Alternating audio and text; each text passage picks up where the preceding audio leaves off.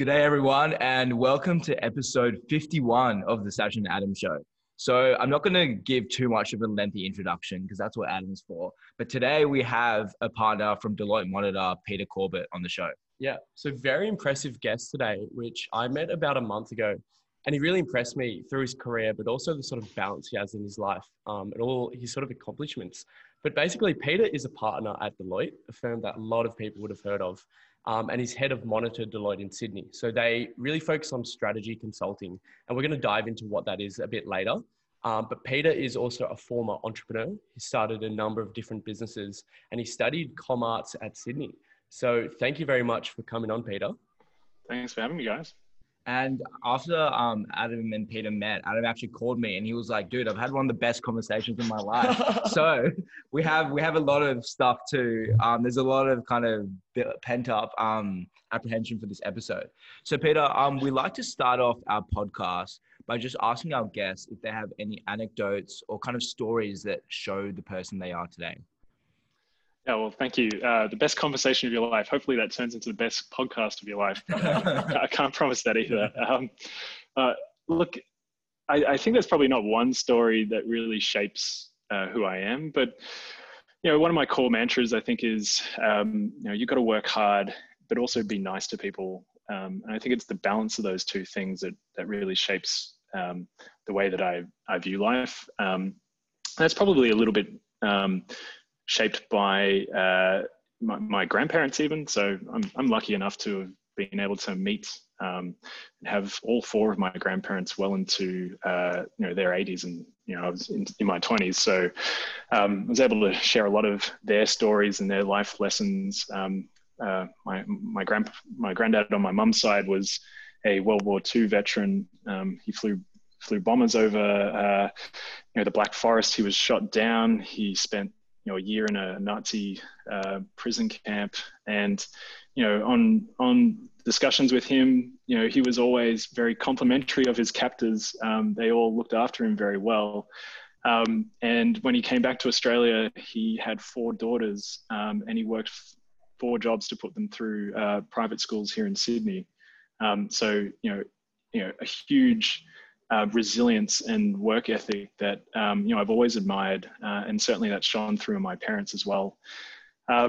You know, equally, my parents, they're doctors, and, you know, probably more on the academic side of medicine nowadays. But, you know, as someone growing up, you know, having someone who works very hard, but then also studies at the same time, you know, just instilled in me a work ethic that's, you know, I try to bring to what I do in my life. And my wife is now a doctor herself, so I get to see that firsthand, you know, working pretty long hours, but also coming home and studying. And, you know, I guess I apply that in my day job.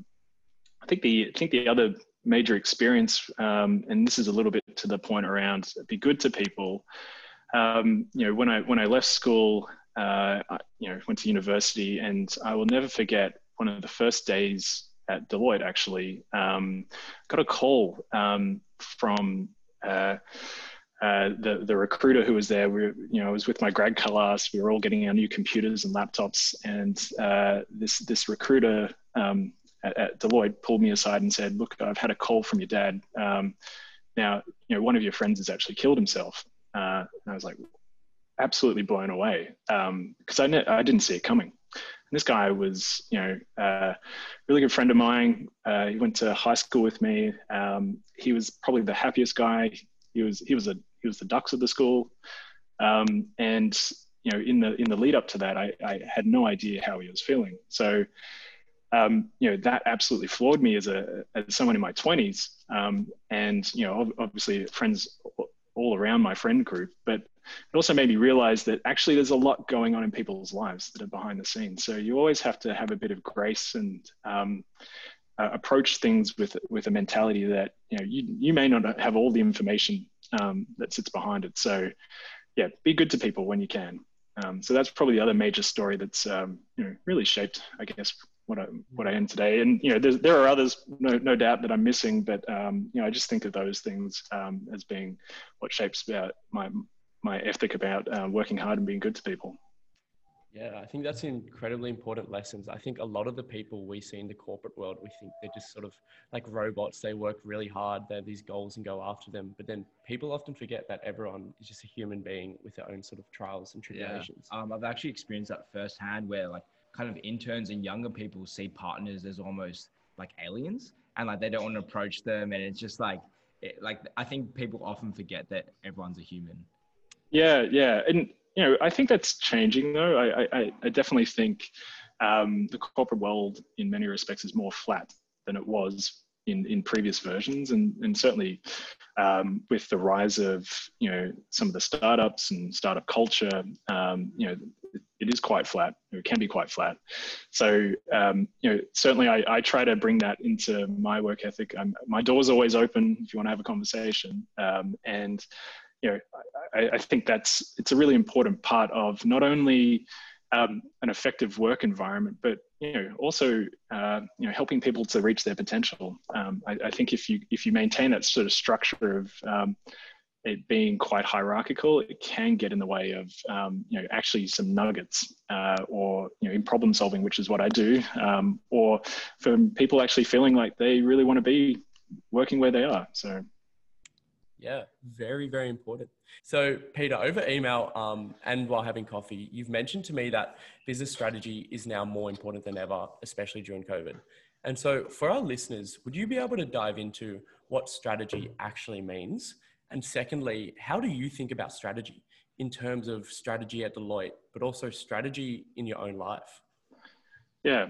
Wow, those are big loaded questions for a strategy partner. So look, I'll tackle the first one, which is probably, you know, what is strategy? And certainly it can be seen and has been seen as a bit of a buzzword in business. So certainly, you know, and alongside with things like innovation and transformation, it's probably the original business buzzword, if I would say so.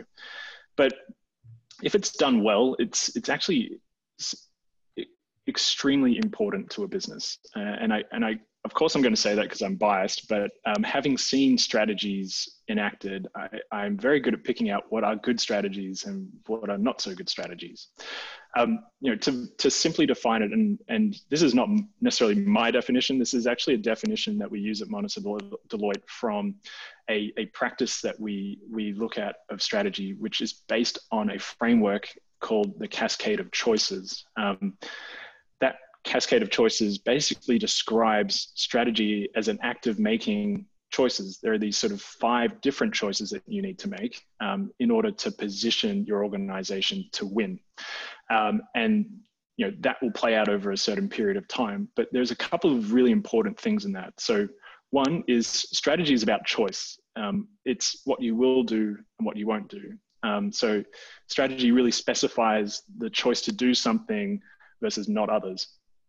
And what second to that is that actually there are lots of different choices when they are tied together, create a narrative or a set of directions that a company can take. And the third thing I would say is it's about the position. So you need to take a position on a particular choice. Will you play in that area or will you not? And finally, and I think this is probably the most interesting one, is strategies about winning.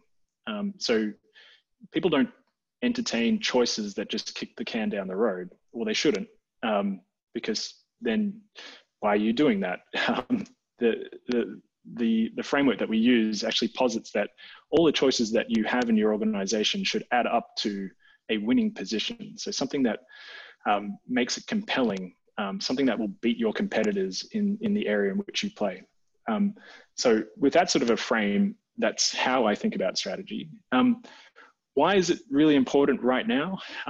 Well, I think with COVID-19 in the last, you know, 12 months, and certainly its intensity last year, I would challenge anyone, any organization really, to look at the choices that they're making currently or are likely to make and see whether the assumptions that they have around those choices still hold. Because the reality is that a lot of them don't. And you know, I'll give you an example, whether it's, you know, this is a funny one, but you know, if you're a toilet paper manufacturer in Australia, your choice around how to serve customers has probably changed. There was a huge spike in demand for toilet paper earlier on, but have you actually changed the way in which you will show up in the longer term? Given that there's been a huge spike in demand, probably people have a lot of toilet paper at home. How do you get people to buy toilet paper in the longer term? Similarly, so for on the other side of things, if you're a travel company or maybe a gym where you saw a drop in demand in your physical locations, a lot of those organizations have had to rethink, well, what kind of organization are we really? We've seen interesting choices like gyms going to online and providing online classes to support people's memberships, which was them sort of looking at, well, what are the other ways in which we can have our members interact with us? And we've seen travel companies, like Qantas, selling off their wines, selling off old equipment, putting their planes into a desert. Those kinds of choices are actually all driven by the assumptions that they have around the future and what's to happen. So, I'm just giving you some simple examples of why strategy is probably more important now than it ever has been. But the ability for companies to rationalize why they're making the choices that they are off the back of a changed set of assumptions, which I think for every company that's happened, is a big part of that.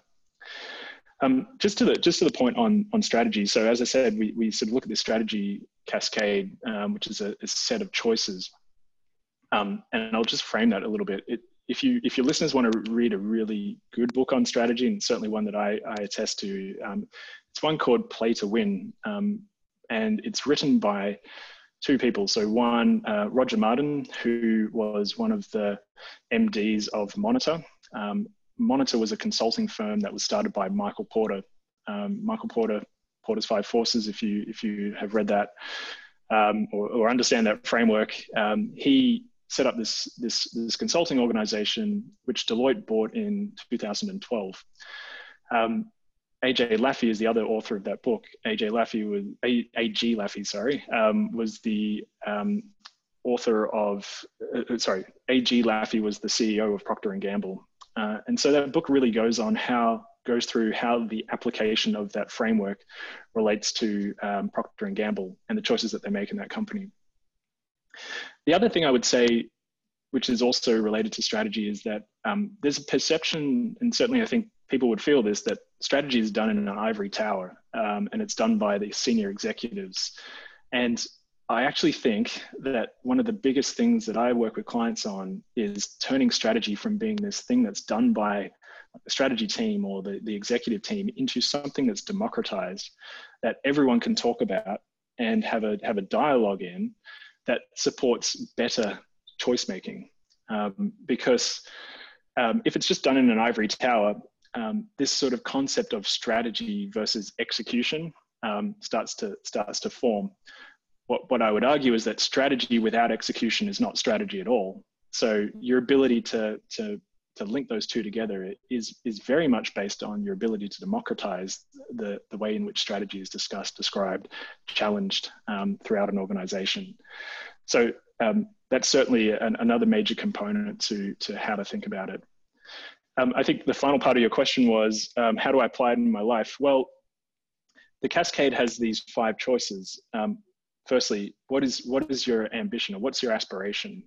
So what do you want to do? And that aspiration has to be a winning one. So how would you define winning as a company? And what I would say in my career is that I've seen winning be very specific, or the way that people describe their aspirations, very financially profit driven. I would say it's tending way more towards purpose driven strategy. So what is the purpose of which we have? What would it take for us to win with a purpose? And that's certainly something in the last 12 months that has been a big change. The second choice is where to play. So if you have this aspiration, this purpose that you want to have, obtain, your where to play choice is, well, which customers, which channels, which markets, which products might I use in order to achieve that aspiration? Your third choice is around how to win. So what is your unique service proposition? What's your value proposition? And there's two classic ways to win. One is, be lowest cost, and the other one is to be differentiated. So in every place that you play, you know, how do you win? What is the unique value proposition that you bring to bear?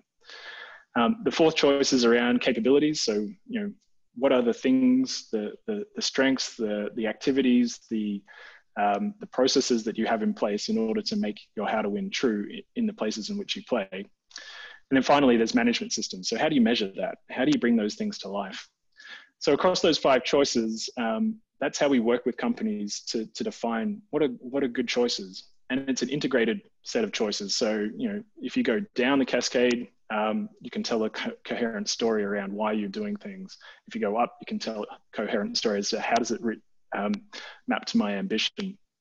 So for me personally, I think, you can think about, well, what are your ambitions?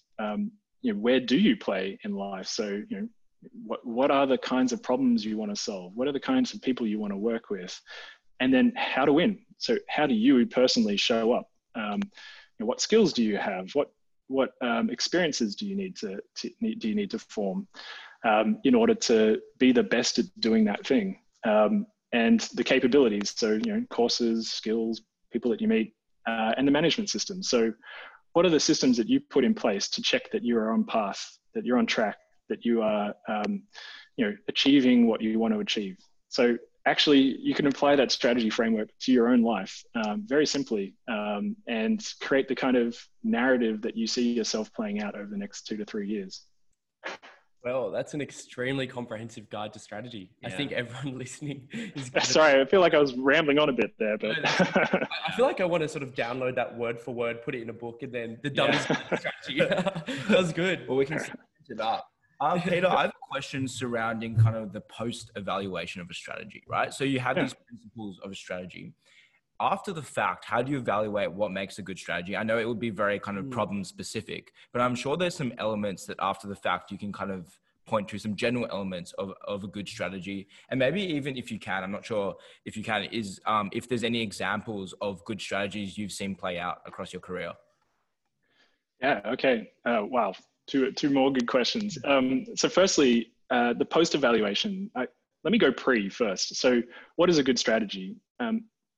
In my view, a good strategy is one that is actually creating choices that are real and that allow you to win. So kind of what I've just talked about. There are some little tricks that you can play there. So one is if you look at a choice, a good choice is one where the inverse of that choice or the inverse of that statement could be true. And the classic example is, and you see this a lot, you know, companies put forward, you know, we want to be a customer-centric organization, which the flip of that would be you're not a customer-centric organization. So can you find me a strategy in which the customer is not important to a company? Like, can you find me that company? Because I don't think they will exist really. So that's not a great choice to make. There are certainly choices when you're saying customer centricity is important. So if you're formed up around product lines and you want to move to more customer centric lines, yeah, that is a legitimate choice. But if you're just saying, you know, let's be customer centric, it's very high level, doesn't really mean anything. So the more specific you can be around what does that mean? What segment are we specific to? What focus are we taking? The better the choice will be. Two is, I would say, some choices are not real. So I'll give you an example. If we're working with a company that's wants to go into, say, China, explore the Chinese market, and it has a choice about exploring the Chinese market versus, you know, taking on a new customer segment here in Australia. We look at those two choices and we play them out. If it came down to it and you said, well, look, it's going to cost you this much to sort of enter the Chinese market. If it costs too much and you don't have that money, well, it's not really a choice. So let's not even explore that as an option. And you might look at a different choice. So those are a couple of little tricks that we do see when formulating strategy that give people a different way of, you know, not having to do the analysis paralysis, but get them to a point where they can understand, you know, is this choice real or not? If I can interrupt you for a second, across that cascade of kind of choices, I'm just imagining like a decision tree in my head. How do you make sure that you've covered all possible scenarios? Yeah, that's a really good one. So all possible scenarios That's a tricky one, because I think you've got lots of scenarios that are playing out in the future. What you have to look at are the options that are available to you, given the scenarios that you think are playing out in the future. And you know, one of the topics I think we were going to talk about, or are going to talk about, is about scenarios. And this concept of, in strategy, you can't really analyze yourself to the future. You actually have to paint a picture of what that future might be. And often the best way to do that is to look at some critical uncertainties that are playing out for you, and then say to a company, well, given these uncertainties that are playing out, in, you know, what are the different ways, or what are your different options given those uncertainties? And to create a really good and resilient strategy, you have to think about, well, what are the options that are must do in those scenarios versus which ones are optional? And given the scenarios that are playing out, which ones would we take on if that scenario played out versus that scenario playing out? A bit hard to describe. I wish I had a whiteboard with me drawing this up, but the point there is that actually you have to bake future thinking, scenario thinking into your choice making in order to understand how resilient a choice is. Now, also to your question, I think is, I think traditional strategy, you know, you think about Ansoff matrix, 2x2s, and, you know, new customers, new products, and look at it like that. Actually, I think the influence of design thinking in the way that we think through strategic options for clients has become more prevalent probably in the last 5 years than ever before, because it really, that approach asks you to go quite divergent in the kinds of options that a client might have, or a company might have, and bring it back into, well, what is possible? And we use this framing in that process called, which basically asks the questions, what would need to be true? And so you can ask back to a client across the dimensions of, say, customer, channel, competitor set, financial resilience, cost base, you know, what would need to be true for this option to work into the future, or given the scenarios that are playing out. And most of the time, you know, clients or companies will have an answer for many of those things, but there may be one or two that they don't. They say, you know what, I have no idea, you know, how our competitors will react if we go into this choice. You know, can you help us think through, you know, maybe even war game, you know, what would be the competitor interactions that might happen if we start going after this market with this product? So that gives people confidence that the choice that they are making, the choices that they are making, are the right ones to make, which ultimately is kind of my job, is to help organizations gain confidence about the future, about the choices that they'll make. I think there was a second part to your question. I can't remember what it was now. No, you covered it. Thanks. Okay. Yeah. Another question I want to bolt on, and this is sort of going to flip it on its head a bit. So we've considered strategy in a more abstract way, and in about what are the ideas that are within strategy. Just looking at on the sort of really practical individual level, what is it that makes an individual really good at strategies? So what are the certain qualities that enables them to be a good strategist? Maybe if you can think of maybe the best consultants you've come across in the last few years. Yeah, look, I think there's a couple of things. I think, you know, firstly, the first thing that you learn probably in the first 2 to 3 years of being a consultant is about structured problem solving.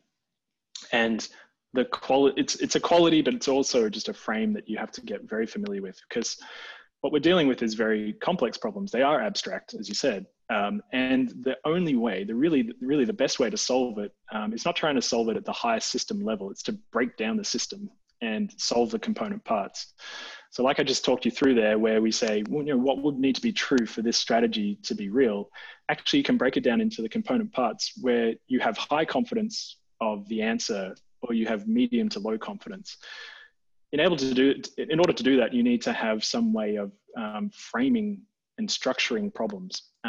And so there's a bunch of frameworks out there. There's a book by Barbara Minto called The Pyramid Principle, if your listeners want to read that.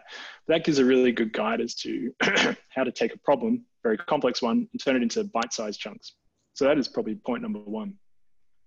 Point number two, and I think this is, I kind of alluded to this as well, but I think this kind of concept of design and taking a a concept, exploring the optionality, and then bringing it back into a converged set of options is also another skill set that I think is really important. Being comfortable to say, you know what, we don't have to have the answer right now because we're actually exploring different options, and having a process by which you do that is a skill set that I think is really valuable.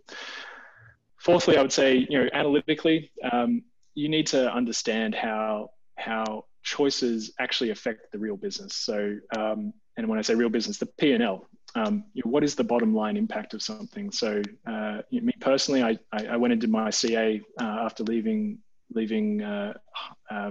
university and studied that at Deloitte because I wanted to make sure that I had a very good grounding in, you know, down to the debits and credits level of, you know, when you make a choice, how does that impact a profit and loss statement?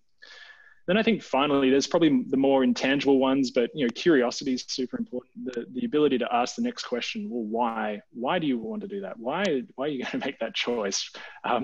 Why, you know, ask 3 steps ahead. What would happen here and here and here? And I think the other one would be the ability to be open to new styles of thinking and new concepts, particularly when you are looking at strategies which are, you know, affecting the sort of 5 to 10 year life cycle, you know, and certainly in telco where you've got very big infrastructure investments that are long term. You need to think about the long term opportunities that exist and be quite open to what are the potential changes that are happening in the market. So, you know, those are probably some of the things that I've seen. That's really powerful. I think something I found really powerful there, and you mentioned to me this same point when we were getting coffee, was that you actually had a client you're doing a job with, and you didn't really, I think, know the answer or know much to do about it. And what you really just framed it as was an opportunity to listen and learn and sort of sit down with someone, understand what they're going through, and then through that process, seeing how can you apply your own knowledge and frameworks. And I think that's something that is a bit contrarian, because I think when we imagine strategy leaders, we think, oh, you're going to have an answer straight away. Mm. But sometimes it's just about honestly saying, I don't know, and listening. Yeah, it's like that Einstein approach of sharpening the axe before you cut down the tree. Peter, you've mentioned, kind of, you've alluded to throughout how you think it's more and more important to build futuristic thinking into strategy. And you've also kind of alluded to some of these mega trends that I think me and Adam have spent a lot of time thinking about and are coming across our world. How do you see them playing out in the telco, media and tech industry? Yeah, look, I love this industry for lots of different reasons, but there's such a convergence of all these mega trends playing out in this industry specifically, and, you know, at a rate of change that I think is greater than others. You know, whether that's artificial intelligence, whether that's advanced wireless networks, 5G, Wi-Fi 6, cloud, all those trends have sort of passed into these industries. And whether you're a media company, a broadcast media company, a journalistic company, you know, even just the recent, what's recently happened in, you know, Facebook sort of turning off media sites, there's so many interesting things that are playing out across that industry as a whole. So I think, you know, that's a really interesting example. COVID-19 is a really interesting example of looking at what is the effect of you know, that pandemic on an industry which, you know, has seen a lot of pressure for price drop. And I'm talking specifically about you know, telcos here, where margins have been squeezed consistently over the course of the last 10 years, as, you know, data's become cheaper. You know, customer experience has been optimized. So something like the pandemic has actually called into question a lot of what telcos can consider, you know, places for advantage, but also spawned a lot of new opportunities for them. So, you know, one of the bits of research I did sort of halfway through the pandemic, start of the pandemic last year, was looking at what are the potential scenarios for telcos as a result of the pandemic, and how that might play out over the next 2 to 3 years. And one of the sort of key findings there was that there were these sort of two dimensions, which it's not complicated. It's sort of the telco's ability to monetize they're critical infrastructure, so fiber in the ground or mobile networks. And the rate at which customers are moving towards more digital interactions with all types of organizations, not just telcos. So, you know, the rate at which telehealth is playing out, the rate at which, you know, education online is playing out, and how quickly is that happening? Because those two critical uncertainties actually provide different opportunity sets for telcos to look at. You know, and with the economic uncertainty as well. So, you know, I'm just talking to our economists at Deloitte. They basically said the best indicator for the economy is actually the health statistics. So, you know, how many people have COVID? How many people are getting it? And so we've done relatively well on a global scale in terms of that metric. But, you know, that sort of created different economic environments. So, you know, coming back to those 2x2s, there's definitely a case in which telcos can seize the opportunity that's presented by a greater set of digital interactions that are occurring and monetize it. So with new offerings, so whether that's, you know, virtual health offerings or you know, virtual education offerings or others, and look at ways to charge for that. The opposite of that would be that they don't do that. And actually the economic situation's so dire that people won't pay extra for any of those services. And therefore it's still a commodity game. And that's actually happening quicker than it was previously. So, you know, this is sort of a way of teasing out, well, what are the different option sets that you might have as an organization to give you flexibility in your strategy to, you know, take on, you know, more advanced offerings as it relates to customer digitization, or indeed bunker down, cut costs, and make sure you can meet a lower cost to serve, a lower cost to provide your services. So yeah, it's playing out very quickly. As I said at the start, I mean, this is sort of an industry in which whether you look at it or not, it's a bit of a bellwether for new technologies coming along. 5G is you know, on the cusp of being delivered in its standalone form here in Australia, which I think is really interesting. But I think there's a huge challenge for a lot of telcos in the way that they look to monetize the infrastructure there.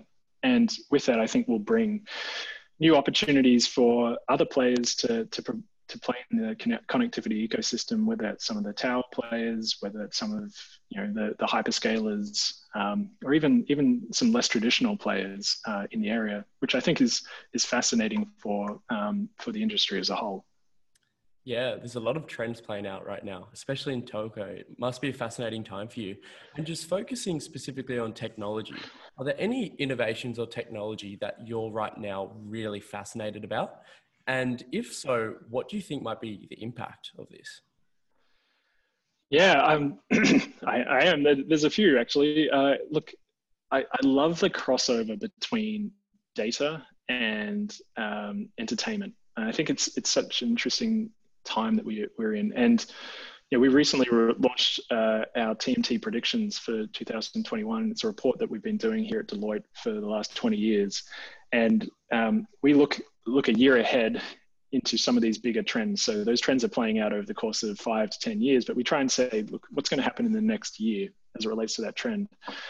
The one around sort of, we have a prediction this year around the hyper-quantified athlete and its effect on monetizing a long list of sports that currently aren't monetizable. And what I mean by that is sort of tier 2 sports in Australia.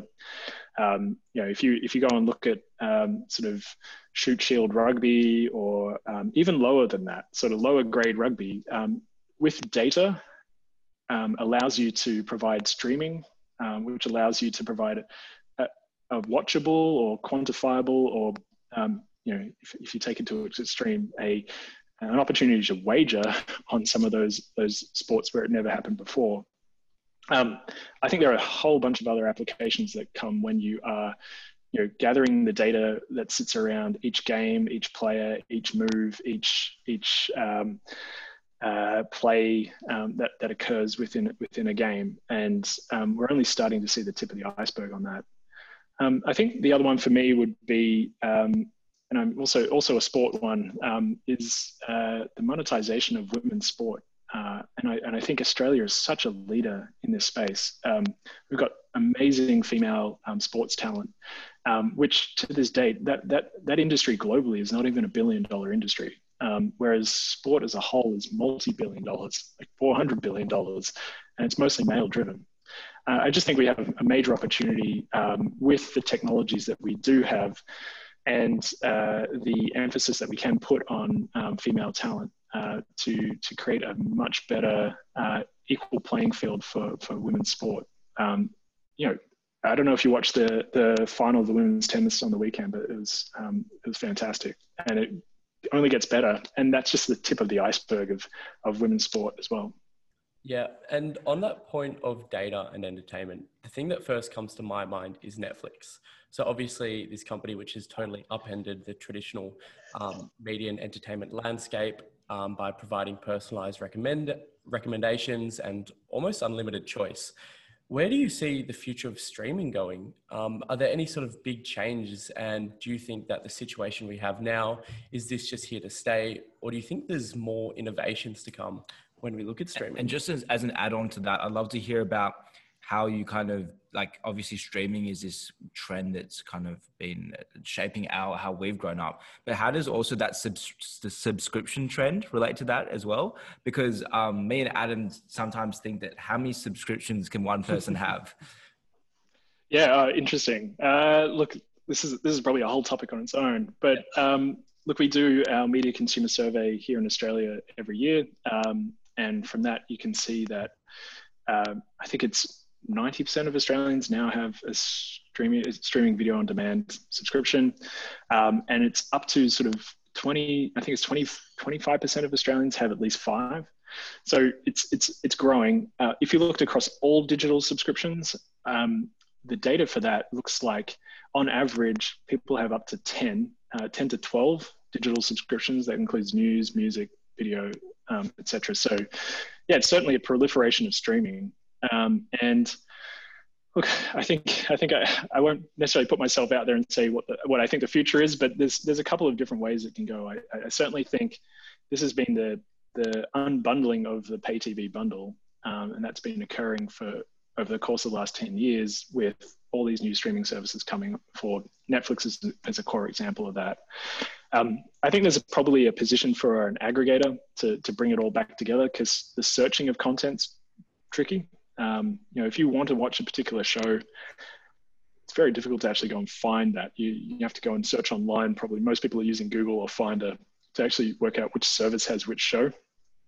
So there's something around the reaggregation of it that I think is coming. The other side to this is the business model. And whilst it's streaming, it's subscription video on demand, so you're paying for it. There's really great examples of ad-supported models that do exist around the world. And particularly in Asia, there's some amazing advertising video on demand models. And there's a sort of balance between, you know, what will people pay for and what do they want to pay for versus are they happy to just have advertising and watch the content, which feels a little bit like free TV or free-to-air TV as it was previously. So look, I think it's in an interesting stage. There's a lot of exclusivity, content's driving that as well. So huge content budgets that are being put into it. The other side to it is that you've got Apple, Amazon, whose core business model is not to make money out of content. They might make money out of selling devices or selling books or, you know, e-commerce. So their intent around streaming is kind of decoupled from the business model that does exist. So you know, their intentions are probably quite different to someone like a Netflix, who is really about the content, or some of the local streaming players that we do have. So it'll be interesting to see how those different players who have different business models that relate to content actually, you know, change the way that they, or evolve as competition increases, as the industry also changes. Yeah, I think I'm going to move us on, because otherwise we'll ask you 100 other questions. And stuff. So Peter, you've mentioned that you have a passion for youth empowerment, and you've done some work with Be Inspiring, a not-for-profit that works in that opportunities for high school students area. And you've also written an article that we at both love, which is 25 for 25, and your 25 kind of best bits of advice for people around that early 20s age, which is really good for us, because something we always ask on the podcast is, what's one piece of advice you'd leave the audience with, and this is 25 pieces of advice. So I'd love if you can kind of give the audience a summary of kind of those learnings, and maybe something that you would tell every person in their early 20s about what they should look for in their career or when starting up their career. Yeah, and look, it does come back to that story I told you about my friend. And, you know, youth empowerment, I think, is so important because, you know, particularly right now where the youth unemployment rate is so high, it's higher than it had been, you know, in the GFC, which is about 2008 when I started in a corporate career. So, you know, the other thing that I've become more aware of is that there are a lot of 20-year-olds or people in their 20s who reach out for advice. So I did want to try and distill some of the learnings that I had. I think the key thesis, and I did talk about this in the article, was just you know, not to waste your 20s. And there's a great TED talk if you want to look at it. There's a book if you want to read it by a lady called Dr. Meg Jay, who basically says, look, don't waste your 20s. You know, 30 is not the new 20. And she boils it down to these three concepts of, you know, do something that is an investment in what you might be next. So create some identity capital. Two, it's about expand your network beyond your friends. Like friendships, jobs, future partners often arise from beyond your closest circles. And then three, you know, start picking your family now. So you may not settle down in your 20s, but you know, it's a good time to work on your marriage before you are married. So, you know, all those things resonated with me. You know, I was lucky enough to have, you know, some great mentors over, you know, over the time that I've had, you know, to date, and, you know, give me their advice, mainly because I sought it out more than not. And, you know, to me, that 25 for 25 is sort of distilling what are the best pieces of advice I had in my 20s, which, you know, for me, probably number one is about being really clear on what is important to you, which can seem hard if you're 22 years old and, you know, the world's your oyster. But actually sitting down and taking time to think about that is really important, because it does start to drive where you play, and what are your aspirations into the future. I think the other one is there's some great things around just creating habits. You know, I think if I finished university and never played sport again, you know, I would be a completely different person. But, you know, I've made sure that fitness is a big part of my life, and tried to use that to not only extend you know, the time that I'm here on earth, but also to you know, get more out of what I'm doing on a daily basis. So yeah, youth empowerment, I think, is really important for lots of reasons. I think, you know, there are a lot of people out there who haven't had the chances that I've had. And if I can work with organizations like Be Inspiring, or the Australian India Youth Dialogue, which I took part in 2018, to think of new ways or different ways in which to help youth in Australia and in India as well, with that sort of partnership, help them understand what are the opportunities that are in front of them, or give them the ability to grasp those opportunities, get gainful employment. And I'm more than happy to be involved. So it's become a bigger part of my life in the last 5 to 10 years. That's some fantastic advice. And one of the challenges that you mentioned in the article was about youth unemployment. I think the statistic was something like 16%, was it? Yeah. For people over the age of 20. That was the height of COVID. At the height of COVID, over the age of 20, just finish a university degree. So even if we sort of follow all these great pieces of advice, there are going to be a lot of people that are sort of spaced out of the job market. And what would you maybe say to university students graduating generally about advice on how to get that sort of first start in the industry? I think just try. Like I hustled like anything to get my first jobs. And, you know, it required, you know, one of the very first jobs I had was working at Macquarie Bank. And a friend of mine actually hustled so hard there. He ended up, you know, getting a newspaper job. And then he and I and another friend of mine ended up doing a 4 a.m. shift on the equities desk to provide news reports back in. And I did that solidly for a year and a half, you know, with the intention of, you know, getting to learn as much as possible. I think you know, it doesn't matter what the vocation is that you have, you know, your ability to put yourself out there, do the work, do, even if you're not going to get a reward, but do the work because you can experience something, is part of that point number one that I think Dr. Meg Jay makes around identity capital. You can start to form, what is your identity? What do you want to be? What are you someone who likes waking up at 4 a.m. to do news reports or not? Can be a big part of just even taking that first step. So, you know, just start, I think is the biggest point I would say. Yeah, I think that's so important, because I think a lot of people going into university have this attitude that after uni, they'll just find a sort of nice job. They've got the degree, they did well in high school. The reality is, and what we've seen, is that you've got to work so hard just to get a job. This means coffees, lots of preparing for interviews, so many applications. We've known people that have done over 70 applications and ended up getting one or two offers. And that is the reality today, especially if you're a commerce student and you're applying to competitive industries. There's a lot of people trying to squeeze into one door. Yeah. And something I quickly want to dive into is, you mentioned this part about being more deliberate in your 20s about what you want to do. And I think the first point I completely agree with, but the second and third point, we've actually had a lot of guests who have said that in your 20s is the time to experience before that period in which you settle down and have these kind of diverse experiences that can give you a more informed view of who you are. So in terms of building that identity capital and having diverse experiences, how do you think that plays out into that narrative about, like, you know, having a more kind of strategic view of your 20s?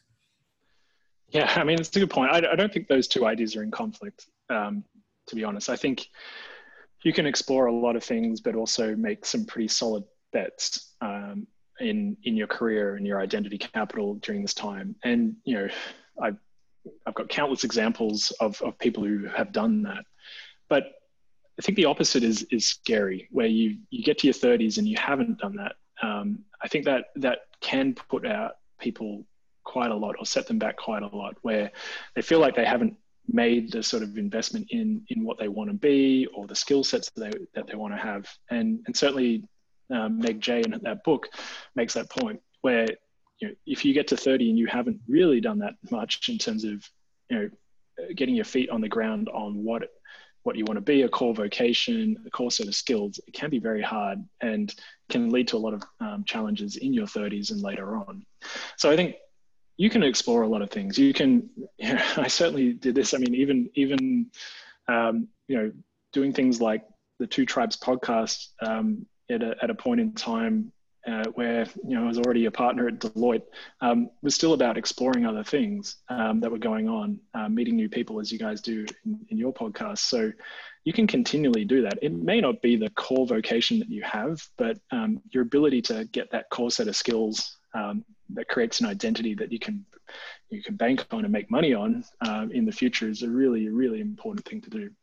Now, there are always people who are exceptions to that rule. So it's not a hard and fast thing, but I do think more often than not, having that sort of set of clearly bankable skill sets that you're building up in your 20s is a really important thing to do.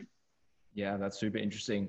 And I think before we go into the quick fire questions, there's a question that I want to ask surrounding, I think we probably should have asked it earlier, is what is your motivation with consulting? What draws you to being a consultant? Because it seems like you have a wide breadth of interests and a lot of things you could have possibly pursued. What's it that has kept you here for all these years? Yeah, I mean, good question. I ask myself that a lot. But, you know, one of the core things about consulting is, you know, I like helping people. I like giving people the advice that helps them either pursue a fruitful career themselves or take a company in a direction with confidence that, you know, they may not have had otherwise.